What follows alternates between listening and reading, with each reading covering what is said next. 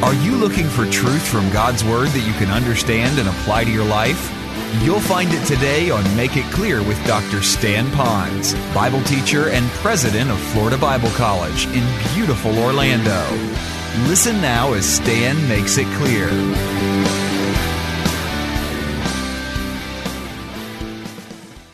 I was reading an article about prayer, and I thought I'd share this with you. It reminded me about an aspect of prayer that I had totally forgotten. Let me see if it helps you like it caused me to think about it here for a moment.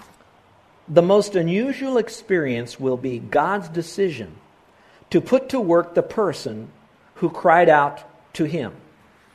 What that basically says is that it's quite possible that while you're crying out to God for God to do something to answer your request, that God has given it back to you and me and says, but you're to do the work.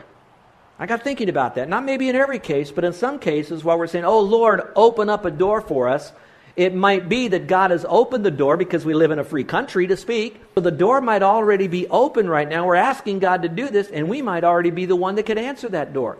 It doesn't mean to smash down a door that's been locked, but it might mean to lightly tap a door that might appear to be closed but really isn't closed, which might mean this way.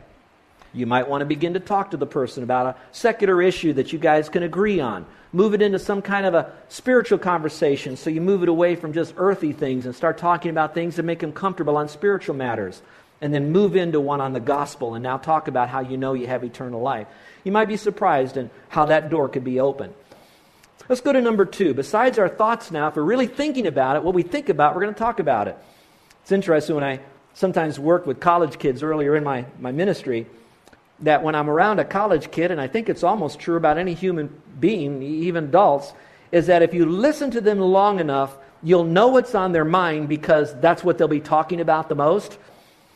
You know, out of the abundance of the heart, the Bible says, the mouth speaks.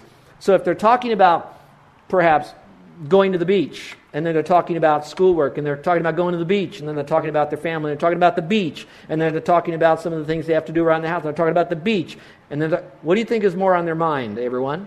The beach is, because it keeps popping up to the surface all the time. Why am I saying that? If you become gospel centered because of your love affair for the Lord and you love Him with all of your heart, you truly do and you want to tell others about the Lord, and you know their plight, if that's on your mind as you begin to say, Oh Lord, open up a door, Lord, help me to be able to share the message, do you know that it'll be on your tongue that soon you'll always be kind of gospel alerted, evangelistically alerted to things that are happening around you? And that's why we say it turns into our talk, how we speak. Look at the first check mark. It says, Speak with confidence. It says, To speak the mystery of Christ. Speak with confidence, to speak. Now, I thought this was interesting as I read through this one passage. Did you know that the word speak, speak, speech, three times it referred to a verbal communication around the message of the gospel? Now, when I read that three times in one passage, it really struck me that part of my evangelism is not merely going to be a changed life. It's not merely going to be that I live so differently that they might come and ask me that I'm, am I a Christian or not. It's not going to be me wearing Jesus t shirts. It's not going to be me having five different Christian bumper stickers. It's not merely me going to be playing Christian music wherever I'm at. Here it's talking about speak the mystery of the gospel. And the issue is to those of us who know Christ as Savior. So, somewhere in our commitment to Christ and our relationship to Christ is that we want to speak and engage those who don't know about Christ with the message of the gospel. So here's a question that we can ask ourselves to take an inventory. When was the last time that you and I separately engaged an unsaved person with the gospel where we went eyeball to eyeball, nose to nose, toes to toes with the precious plan of salvation? When was the last time we did that? Now, it's not to put us on a guilt trip, it's just taking our temperature. Now, some of you can go back as recently as maybe last week. Could it have been, though, that it was kind of like a called upon situation like I could say, well, I gave the gospel last Sunday from the pulpit. See, I'm faithful. Well, it's easy when I've got a hostage audience to give the gospel to, but it's more difficult when I'm on the bus or I'm at the beach or wherever I might be where there's unsaved people. And so I'm talking about where you and I are so much in love with the Lord that we can't help but speak the mystery of the gospel to those people. When was the last time you did that? And if it's been a long time, how humble can we be to say, you know, it's been too long? And you're really right. I got so immersed in doing good things that are important. But as good as that was, those good things crowded out some of the other things I should be doing. I don't want to say giving the gospel is greater than doing some of the things that you were doing that God wanted you to do. But in a sense, Satan can get us off balance in doing so many teachy things, so much discipleship, that we often forget about engaging the lost culture ourselves. And this passage brings us back to balance that we do need to engage the lost culture with speaking the mystery of Christ, which is the gospel. Look at the next check mark. It says to do it with correctness and clarity. Because once we begin talking to them about the message, it ought to be in a way that would engage them with the clarity of the gospel. It needs to be done correctly. So it's often assumed that we assume that our kids and our people know Christ as Savior because they talk about the Lord and they use little catchphrases. I call it Christianese, little gospelese but in their heart of hearts, are they truly trusting in Christ alone? So let me try to submit to you very quickly. Follow along this train of thought. Because we're to love Him with all of our heart, but we're also to love Him with all of our mind. And when I trust in the Lord, I don't trust in a mystical, emotional Jesus. I trust in the facts, the doctrine, the theology that's all wrapped up in the whole work of Christ as well. So here's what we could look at. First of all, God says that we're all sinners. And every one of us ought to admit that we have missed the mark of God's perfection. It's not that we have to weep and wail and gnash our teeth that we're sinners. It just means that we have missed the mark of God's perfection, that we have sinned, and we are a sinner by nature and choice. And then we move into the area that because we're a sinner, that sin separates us from God. And so, since we're separated from Him, eternally, we'll spend eternity separated from Him from, in hell. So, I'm separated from Him now as an unbeliever, if you're an unbeliever, and you'll spend eternity separated from Him. That's called death. Place is hell. But now our mind says, But I know I'm a sinner, but I don't want to go to hell. So religion will tell you, therefore, you've got to be good to go to heaven. So now they'll pile on all sorts of good stuff, all sorts of material that's out there about how to live a good life to get to heaven. And yet, when we go back to the Bible, the Bible says it's not by works of righteousness which we have done, it's according to His mercy that He saved us. For by grace He is saved through faith, not of works, not of yourself, so you can't boast about it. We're not saved by any good deed we do ourselves. So if we're not saved by our good deeds, what happens now? Jesus Christ says, you know what? You still have to have that sin dealt with. You deal with it, you'll go to hell. Your good works doesn't help, you'll still go to hell. He says, I'll take all your sin on myself, and hence you have the cross that's behind me. That's a symbol of Jesus Christ dying there, but it's not about a cross fixture. It's about the person who hung on the cross, spilt his blood, rose again from the dead. He did it to forgive you of all your sin. So Jesus died and he rose again. Now that's his part. He continues with his part to draw us to him. He convicts us of our sin. He brings us the message of salvation. He gets us ready where we're now ready to trust Christ. And then, by the supernatural thought, we place our faith alone in Him. We realize that we must trust the Lord. Whosoever calls upon the Lord, you've got to call upon Him. You've got to believe in Him. Now, it's not a verbal call, it's basically an acknowledgement that He is who He claimed to be. More than that, now, it's now placing your complete confidence in Him. That's why Scripture says, for God so loved you and me that he gave his son. Whoever believes in him shouldn't perish but have everlasting life. So I trust in him.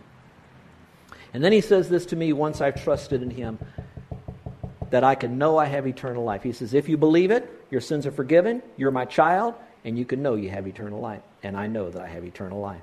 That's the clarity of the message. Excuse me, that's the correctness of the message. The clarity of it is not to front load or back load or muddy up the message with a lot of human terms that if you really thought it through, it's doing nothing more than adding works to salvation.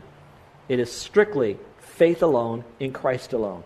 Keep it clear. Let's go a little bit further. If I'm going to talk properly, I'm going to do it with compassion. Here it says, Let your speech be always with grace. And I hope that even when you're giving the gospel to someone who is maybe hesitant or resistant, that you might be able to do this, not with a smirk, but with a what? With a what? A little bit of a smile. Really care for that person. That person is really, really lost.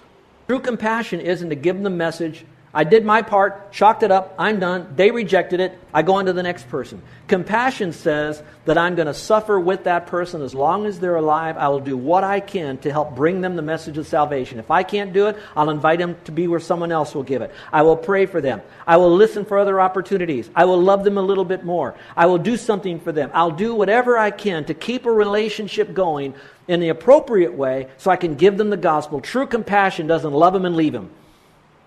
You're not a salesman for the gospel and you go on to your next customer. Your parish is the world. And Jesus loves everyone equally, and his love sheds abroad in your heart to everyone, and that's the compassion. Let your speech be always with grace, not with meanness or grit. And then speak with conviction. Here it says, Let your speech be always with seasoned salt. Now, I like that thought about seasoned salt. But with my popcorn, I, I, I try to avoid salt except with popcorn. And I'm one of those guys that put a little bit of something on the popcorn that makes it. No, no. Earlier on in our, our marriage, Carol was on this real health, health kick nut thing. And you, you ever get these, um, these air poppers? Have you ever seen those things? They're supposed to be very healthy for you. And it heats it up, heats the air up so hot that when it pops, it gives you all this heated popcorn where you need no, no oil, no nothing. It's just little popcorn in this little bowl that came that was heated by this air. How many know what I'm talking about? How many just can't wait to have another bowl of that kind of popcorn? uh, some of you are really healthy, I'm sure. But I can remember in my mind, I thought, well, there's no problem. Bring the bowl on and I'll put my salt on it. Have you ever tried to put salt on that stuff? It does not stick. Okay? So you have nothing but a, a, a, a pile of salt in the bottom of the bowl. So I have to put something on it to make it stick. And what's better to put on it than butter? And so you put the butter, and you have, that is so good. Now, I'm not saying it's good for you. I just said it was so good to do that. Well, you know what that is? That's seasoning. Now, let me see if I can flip that over into presenting the gospel. Now, when you present the gospel with someone, you don't want to over season it. I don't like stuff that's too salty. Some of you have had people's food that they just put too much salt on it. You don't want to do that. But you want to have just the amount of salt. Now, what does salt do? One, it preserves, I know that, but I think there's something else that it does. It makes you thirsty. Season with salt makes you thirsty. Carol was telling me about an article she read about the obesity of young people today. And what's happening today with young people is, is that they're eating food that generally has a lot of fat in it, that you put a lot of salt on it, and as soon as they eat that food, or while they're eating that salty, fat food, they have to have something to drink. And generally, they don't drink water, they like to have something sweet. You know what I'm talking about something salt, you have to have something sweet. Oh, that's too sweet, you have to have something with salt. And they're combining it all together. And I said, that's, I, I believe that's really where the problem is. Not an hour later, we were out with some people and someone next to us, the kid says, Mom, I'm hungry. And the, the mother literally said to the kid, Why don't you go up and order some fries and get yourself a soda? And I thought, there's a perfect combination of both of them together. And that's deadly. That's lethal. Now, coming back to this. When you present the gospel, you don't want too much salt on it, just a little bit. It makes you thirsty. When you present the gospel, you don't present it in such a way that it's dead and dry. It's not just a mere uh, a list of facts about who Christ is, what he did, you better believe it, on to the next person. You really care for that person. But you speak with a great deal of conviction. You want that person to know Christ as Savior. You're going to ask them questions. You're going to find out what is the obstacle. What would keep them from trusting Christ? Are they ready right now to place their faith alone in Christ? Don't push them, don't manipulate them, don't intimidate them, but do put salt in them. You can lead a horse to water, but you can't make them drink. Although you could put a little bit of salt in their oats that might make them thirsty. Now, you don't take the position of the Holy Spirit. That Holy, the, He will draw that person. But to partner with Him is to ask questions to get this person to engage their thinking, to engage their spirit. You speak with conviction. And then it's our walk, how we act. Well, it says to walk in wisdom. I thought that was interesting. So you can draw a line where it says how we speak to act with wisdom. Here it talks about speaking the mystery of the gospel, that we do need to engage in a verbal fashion. But when we engage, it's also engaged in a life where that we're walking in wisdom. That means we're walking wisely. We're walking full of the wisdom of God. In other words, we are living a life of honesty, decency, and integrity. We're living a life that is made up of purity and holiness. We're walking wisely. We're living the principles of Scripture. So when we speak, what we say has great impact. Now, in my personal opinion is, I don't know how wisely we're walking if we're also not talking. Just as much as I don't know how wise we are if we're doing all the talking and we don't have a life that backs it up. So, what you have are two in one. You have the person who is genuinely, authentically a deeper person in God, walking wisely. That person will be genuinely speaking the gospel. There are a lot of people that talk about the deeper life. One way you'll know if it's a genuine deeper life is how evangelistic they are. The problem sometimes is you can have a lot of people speaking the gospel and therefore you think they're very deep in God. And they're really not. They just know the message and they like to talk about it. They have the gift of gab. Maybe not the gift of evangelism, but the gift of gab. The authentic Christian that has the most results that do it out of a heart that's properly turned toward the Lord are those that want to live the right life, that knows that that's the engine through the Spirit of God that will help them to speak the word appropriately to other people. And so they marry the two together. let's go on. So it says, walk in wisdom. So if I just, do I walk generally in wisdom? Well, the answer is yes, but in context it says here, with intention. I'm to walk in wisdom toward those who are outside the faith. So it's the word intention. So I walk intentionally. So once you write the word intention there down, circle the word toward, if you will, for a moment. I'm to walk toward those people.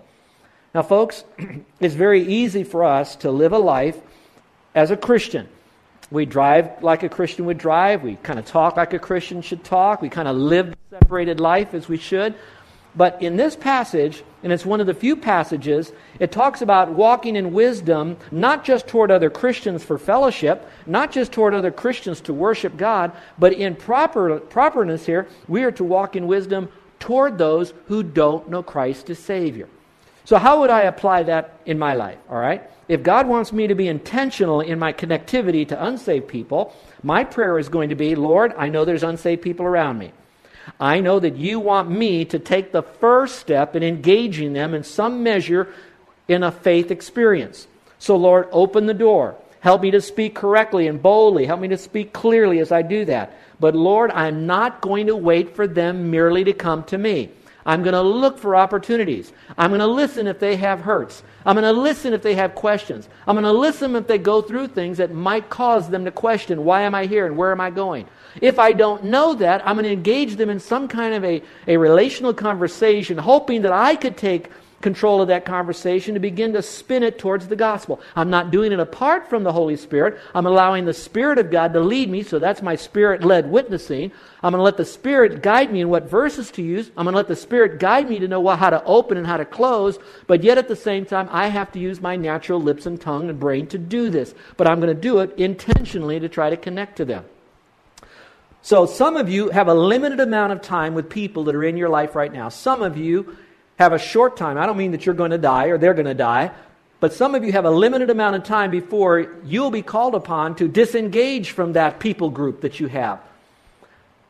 And so my question is is are you to the point in your Christian walk with God that you'll walk in obedience to intentionally connect with them with the gospel? And I can't tell you how to do that, where to do that, when to do that.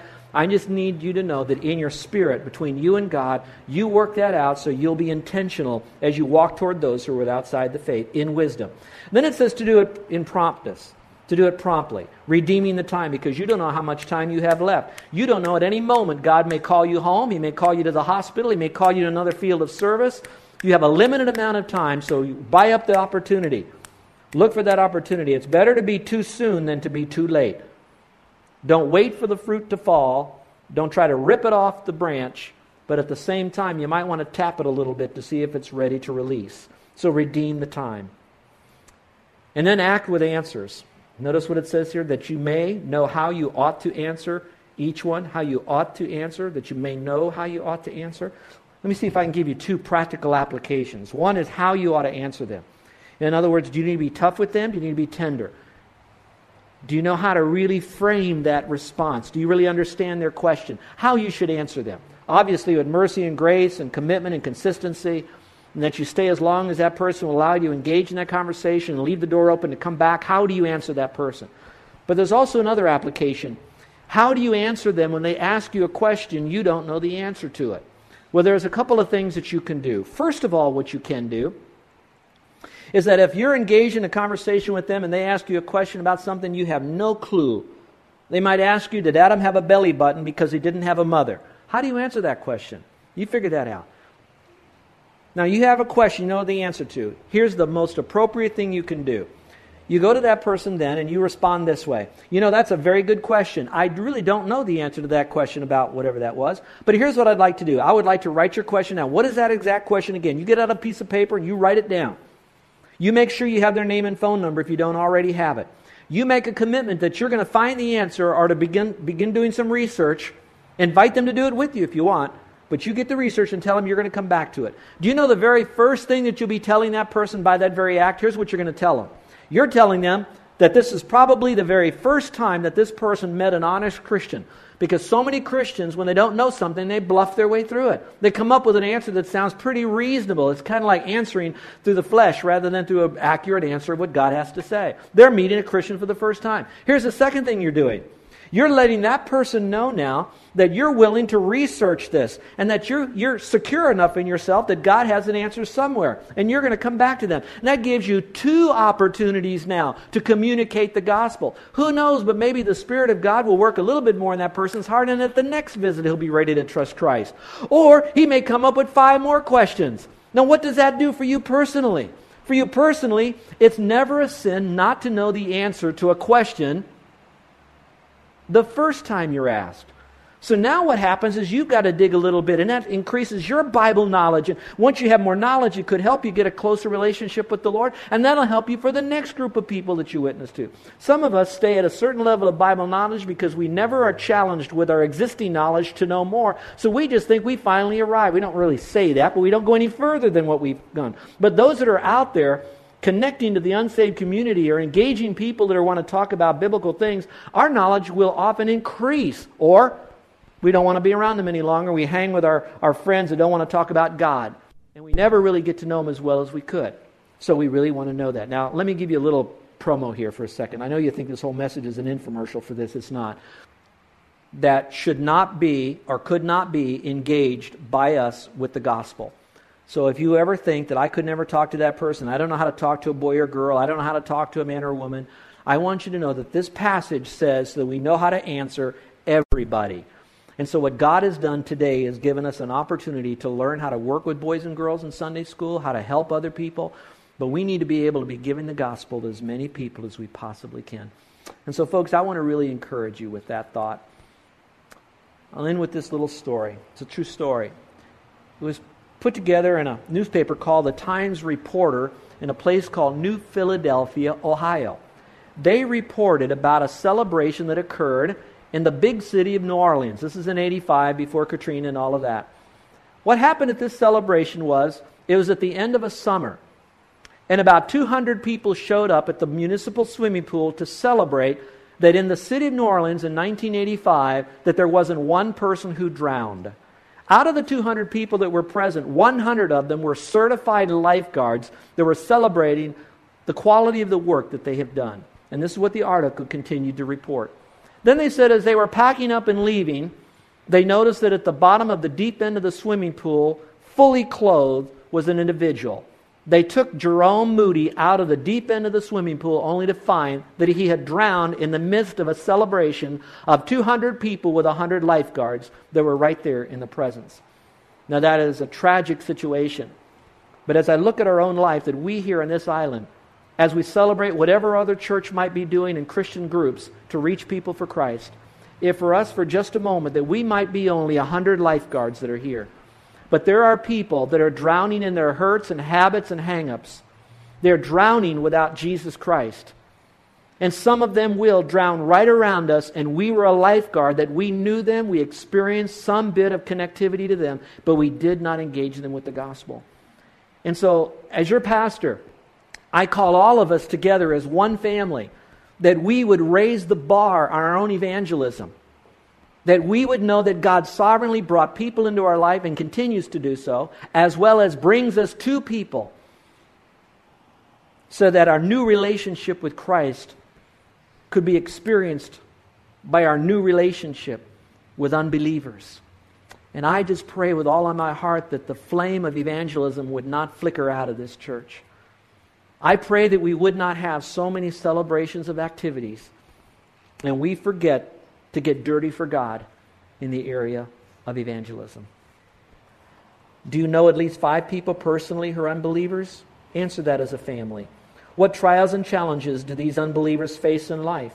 Answer that as a family. Do you believe you can have a role to play in sharing Christ with them? What specific things can you do in order to share Christ with them? It's between you and the Lord and what your family can do.